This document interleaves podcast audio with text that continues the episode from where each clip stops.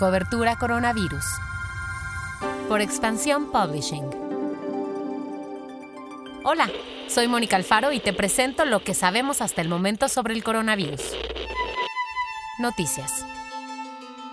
México cerró el mes de agosto con 174.923 contagios detectados de COVID en todo el mes. Esta cifra representa el 29.18% de los contagios registrados durante toda la pandemia. Es decir, casi uno de cada tres contagios registrados ocurrieron solo en el mes de agosto. Hasta ahora, los contagios totales son 599.560. De acuerdo con las cifras oficiales, el número de muertes por esta enfermedad ya suma 64.414 en todo el país.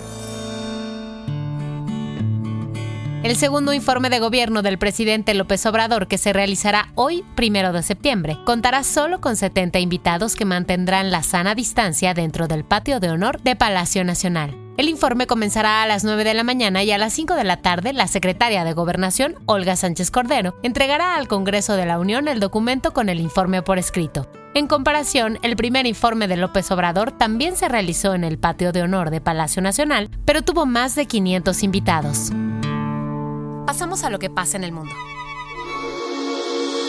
El 90% de los países ha interrumpido sus sistemas de salud debido al COVID. Esto de acuerdo con un estudio realizado por la OMS en 105 países. Tedros Adhanom Ghebreyesus, director general de la Organización Internacional, dijo así: "La encuesta arroja luz sobre las grietas de nuestros sistemas de salud, pero también sirve para establecer nuevas estrategias sobre la prestación de asistencia sanitaria durante la pandemia y después de ella". Después de que Estados Unidos anunciara que estaba considerando acelerar el proceso de autorización de las vacunas contra el COVID, la OMS advirtió que una autorización de este tipo requiere mucha seriedad y reflexión. El enfoque preferido de la OMS sería tener un conjunto completo de datos que pudieran usarse para la precalificación de las vacunas. De acuerdo con Mike Ryan, director del programa de emergencias de la organización, si se avanza muy rápido para vacunar a millones de personas, se pueden pasar por alto ciertos efectos adversos.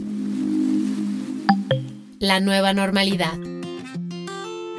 El gobierno de Estados Unidos le otorgó un permiso a Amazon para que pueda realizar entregas de paquetes con drones o aeronaves no tripuladas.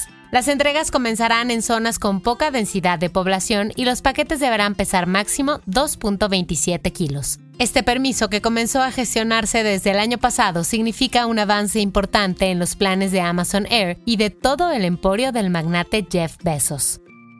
Este miércoles y jueves, en la cartelera del Autocinema Santa Fe, podrás encontrar las películas Flashdance, Dos tipos de cuidado y Joker, filme por el que, como tal vez sabes, el actor Joaquín Phoenix obtuvo su primer Oscar después de 3 nominaciones. Recuerda, si quieres comprar boletos o ver toda la programación, entra a boletia.com/eventos/Autocinema Santa Fe.